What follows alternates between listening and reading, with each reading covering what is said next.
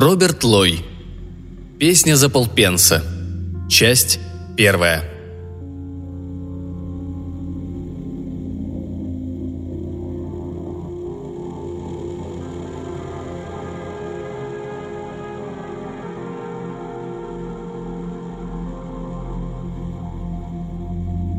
Если ты не красив к двадцати, если ты не силен к тридцати, если ты не богат к сорока и не поумнел к пятидесяти, это уже навсегда.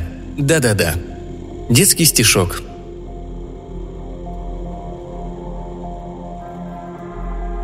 Это была блондинка. Высокая. С магнетическими дымчато-зелеными глазами. Хотя я мог бы поставить все свои сбережения в количестве 11 долларов на то, что глаза эти – были не настолько завораживающими, чтобы отвлечь мое внимание от божественного выреза ее платья. К тому же это была принцесса. Настоящая принцесса, будущая королева нашей страны. При условии, что ее свекрухи, королеве харизматик, когда-нибудь надоест отсиживать зад на троне.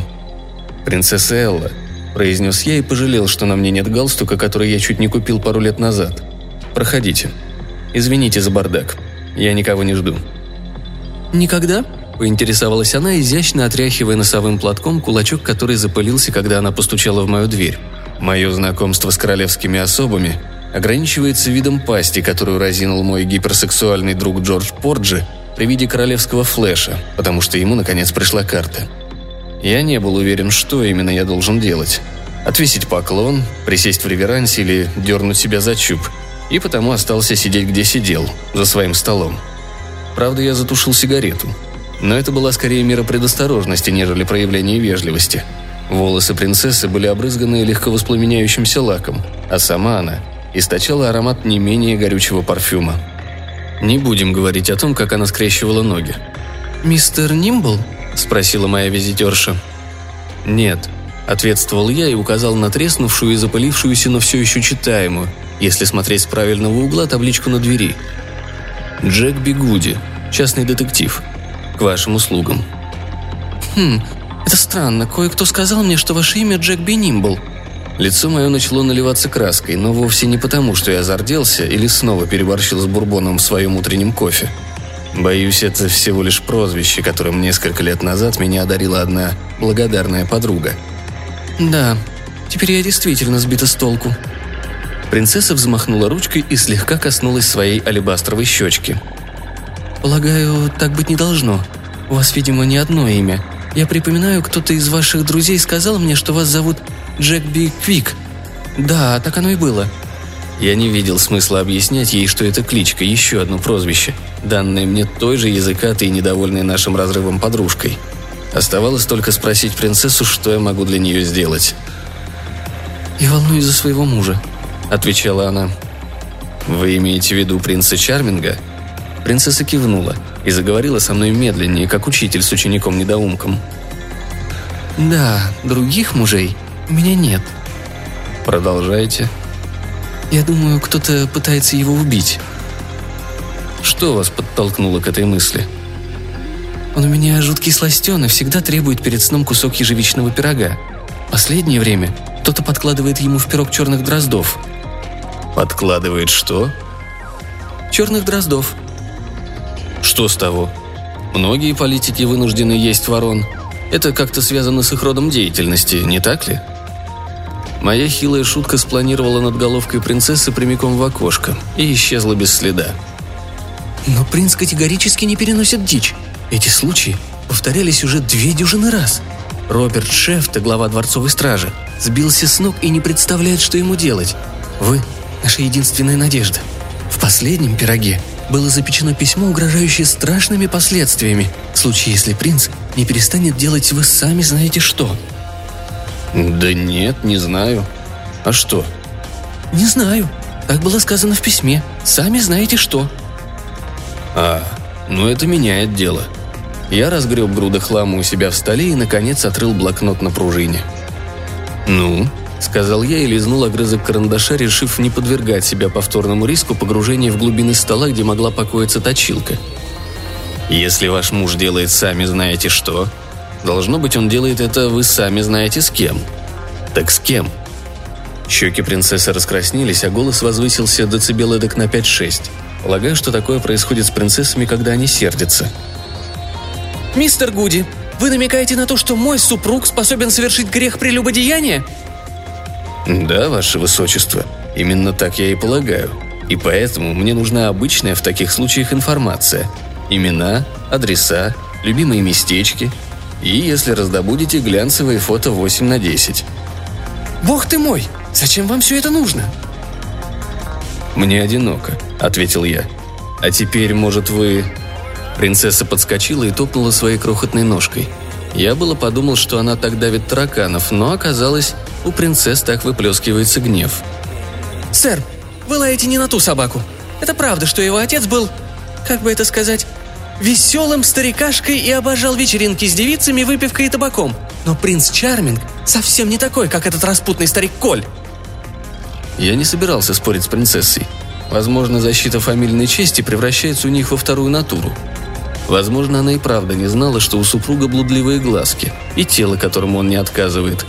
В конце концов, не все же читают те же таблоиды о жизни высшего света, что и я. Возможно, принцесса права. Возможно, Чарминг – верный муж. Возможно, впервые за всю историю человечества фраза «сами знаете что» означает нечто асексуальное. Был один способ убедиться в этом. Я заскочил к своему любимому информатору Биллу Винклу. Упертый и грубый как козел, Винкл владел газетным киоском и действительно знал толк в своем деле. Кроме того, он был по призванию деятельным человеком и, следовательно, знал массу народу. «Здорово, Билл», — поприветствовал я. «Привет, Джек. Ну как, нашел свою Джилл?» «Все еще ищу, дружище. Думаю, она укрылась в какой-то чертовой норе». Винкл нахмурился. «Ну, к тому времени, как ты ее найдешь, тебе уже будет столько, что ты не вспомнишь, чем собирался с ней заняться». «Послушай, Билл», — сказал я, — «у тебя не найдется немного времени для меня?» «Конечно, Джек. Time, Newsweek, все, что пожелаешь». А как насчет плейбоя? Например, образ жизни принца Чарминга. Винкл насупился.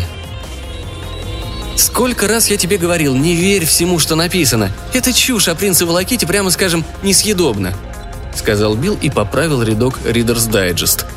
«Мне известно, что принц Чарминг домосед и обожает возиться со своей коллекцией башмаков». «Хочешь сказать, он образцовый супруг?» «Нет, принц не идеален, но и не такой подонок, как пишут о нем в бездарных статейках, которым ты веришь. Ах, вот значит как. Все чисто. Ну, ничего нового. Ни для кого не секрет его смешная тяга к ступням. Как там это по-вашему? Фетиш. Да женить бы он именно по этому принципу и цеплял всех своих девчонок. Даже в лицо им никогда не смотрел, только на их обувку. Помнишь эту безумную старуху из Веллингтона, которая буквально жила в огромном башмаке? Какое-то время Чермин приударил за одну из ее дочурок, хотя дочурка это была страшнее смертного греха. И все для того, чтобы болтаться вокруг этого старого большого башмака дома. Его брат принц Винсом тоже предпочитает маленькие размеры. Он положил глаз на ту же девчонку, на те же ножки, я бы сказал. Какое-то время они с Чармингом даже враждовали из-за этого. «И как звали девчонку, с которой встречался принц?» – спросил я в надежде, что мне наконец-то удастся выйти на след – не знаю, их было слишком много. А дом теперь весь заколочен. Оказалось, мамаша жутко обращалась с детьми. Очень грустная история. Стоп, подожди-ка секунду, оборвал себя Билл. А я ведь действительно знаю кое-что о принце. Как-то вечером, около месяца назад, посол Уайт пригласила его на ужин. Говорят, она хотела выпросить какие-то особые привилегии для одной дурацкой угольной коалиции, представителем которой она и является. Я слышал их ужин с твоим другом Чармингом закончился после полуночи. Я навострил уши. Так-так, и где же они были? Говорю же тебе, ужинали. Просто ужинали. Дело в том, что лучший сон до полуночи, а они были его лишены. Винкл был искренним приверженцем философии «ложись спать пораньше». Можно сказать, он был фанатиком этой идеи. Это был его, как там это по-вашему, фетиш. Вот о принцессе ей что порассказать. У тебя есть что-то на нее?» На нее повыливали немало грязи. Беспризорная дочь вышла из семейки буржуа, выскочка. Папаша умер, мачеха злая как черт. Все та же старая история. Чарминг запал на нее только из-за того, что у нее были эти крохотные ножки, от которых он сходил с ума. Конечно, потом они обнаружили, что строить отношения на одном только миленьком подъеме ноги крайне сложно. Но я абсолютно уверен, что принц все еще верен супружеской клятве. То есть я действительно не думаю, что у него на стороне есть какая-нибудь крошка. Не настолько он низкий тип. Я позвонил во дворец узнать, есть ли у меня шанс получить аудиенцию принца Чарминга. Мне ответили, что принц слишком занят и не может принять меня незамедлительно, но как только он освободится, он со мной свяжется и назначит время встречи. Я решил узнать, что означает вся эта хохма. Все, что я мог придумать, это порыть вокруг генеалогического древа принцессы Эллы. Понять, почему она не бегает по округе и не хвастает своим происхождением, было нетрудно – ее семейство проживало в доме, который, возможно, когда-то был вполне симпатичным.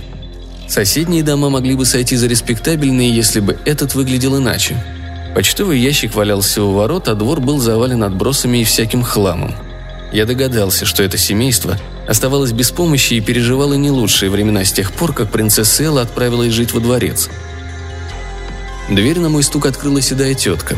Жизнь ее уже немного сгорбила, но огонек в глазах еще поблескивал – я подал ей свою карточку и попросил разрешения войти в дом на пару минут. «Джек Бигуди?» – уточнила она, разглядывая визитку. «Простите, мистер Гуди, мы нынче мало чего сажаем, а даже если бы и сажали, меня не интересуют бобовые стебли». «Чудесно. Тогда мы поладим», – сказал я и шагнул в дом. «Я ведь не торгую бобовыми стеблями». В доме пахло сдохшим и заплесневевшим попкорном – Повсюду были разбросаны давным-давно вышедшие из моды наряды и стоптанные туфли. Тут же валялись коробки из-под пиццы и грязные тарелки для микроволновки. Единственным местом, которое не воняло в этом жилище, был камин, и в нем что-то тлело. «Девочки, уберите со стола!» – крикнула хозяйка в неосвещенную кухню. «У нас гости! Джентльмен!» Потребовалось некоторое время, чтобы мои глаза привыкли к полумраку, а потом я увидел двух женщин, застрявших где-то на четвертом десятке. Они сидели за столом, играли в ведьму и переругивались. Волосы их были на бегудях и, похоже, уже не первую неделю. Дряблые животы свешивались через туго затянутые пояса на поеденных молью лоснящихся портках. Мой взгляд продолжал скользить вниз, и я сам с собой заключил пари, что вскоре наткнусь на грязные заношенные тенниски. Пари я проиграл – Нижние конечности этих дам были замотаны в некую систему из тряпья и деревяшек. Очевидно, этот механизм был создан для конкуренции с нашими восточными друзьями в производстве крохотных ножек. Я мог бы сказать этим девочкам, что они мучают себя почем зря. Во-первых, их лодыжки уже расплылись до 12 размера, а во-вторых, если благодаря какому-нибудь сверхъестественному стечению обстоятельств еще один принц изобретет в их дом в поисках супруги, вряд ли у него будут те же заскоки, что и у Чарминга. Весть о госте мужского пола не произвела впечатления на этих юных леди. На столе в миске кисло молоко. Одна из сестриц смахнула его со стола, чтобы я мог присесть. Но вперед меня на стуле расположился тарантул, и я остался стоять. «Ты жульничаешь!» — сказала одна из девчонок, тусклая брюнетка. «Я вытянула эту карту!» Ее сестрица состроила рожицу еще смешнее, нежели ее наградил Господь. Еще один проигранный мною спор. И парировала. «Я не виновата, что ты тормозишь! Врунья! Корова!» Мамаша отвесила дурочкам по затрещине. «Девочки, поздоровайтесь с мистером Джеком Бигуди. Мистер Гуди – это мои дочери. Имберита из Паркимберли». Ни одна из девочек не привстала, правда, Имберита возрилась на меня и спросила – вы, случаем, не убили великана или кого-нибудь вроде того? Уверена, я вас слышала». «Грязные инсинуации», — ответил я. В жизни не прихлопнул никого крупнее хлебницы. «Не желаете перекусить?» – предложила мамочка. «У нас есть ножка ягненка, которую потеряла, то есть подарила нам соседка Мэри». Я исполнил пантомиму под названием «Почеши живот и скажи спасибо только что наелся от пуза». Не задав ни одного вопроса, я получил всю информацию, какую можно было здесь раздобыть. Принц Чармин, конечно же, не крутил роман ни с одной из дев этого дома. А начни я интересоваться Эллой, они без сомнения вылили бы на нее не один ушат дерьма. Но на попытке разобраться, что из всего этого правда, а что просто застарелая зависть, пришлось бы ухлопать уйму времени. Плевать я хотел на эту семейку. Но на прощание я решил проверить, удастся ли мне посеять в их доме семена вражды. У каждого свой фетиш. У Чарминга ножки. Готов поспорить у этой мамаши вычищенный камин. «Я не голоден», — сказал я. «Но у вас здесь довольно прохладно. Вы не против, если я разожгу камин?» Тут девочки подскочили разом. «Я приготовлю вам кофе, горячий кофе», — предложила Спарк Кимберли. «Я принесу вам плед и кофту», — потянула меня за рукав Имберита. «Хотя не понимаю, почему я должна суетиться. Это ее очередь чистить камин». «Врунья!» – последовал весьма оригинальный ответ ее сестрицы. «Твоя очередь, и ты это знаешь!» Мамаша схватила метлу, но я ускользнул в заднюю дверь и не могу утверждать, отлупила она этой метлой своих дочушек или унеслась на ней на шабаш.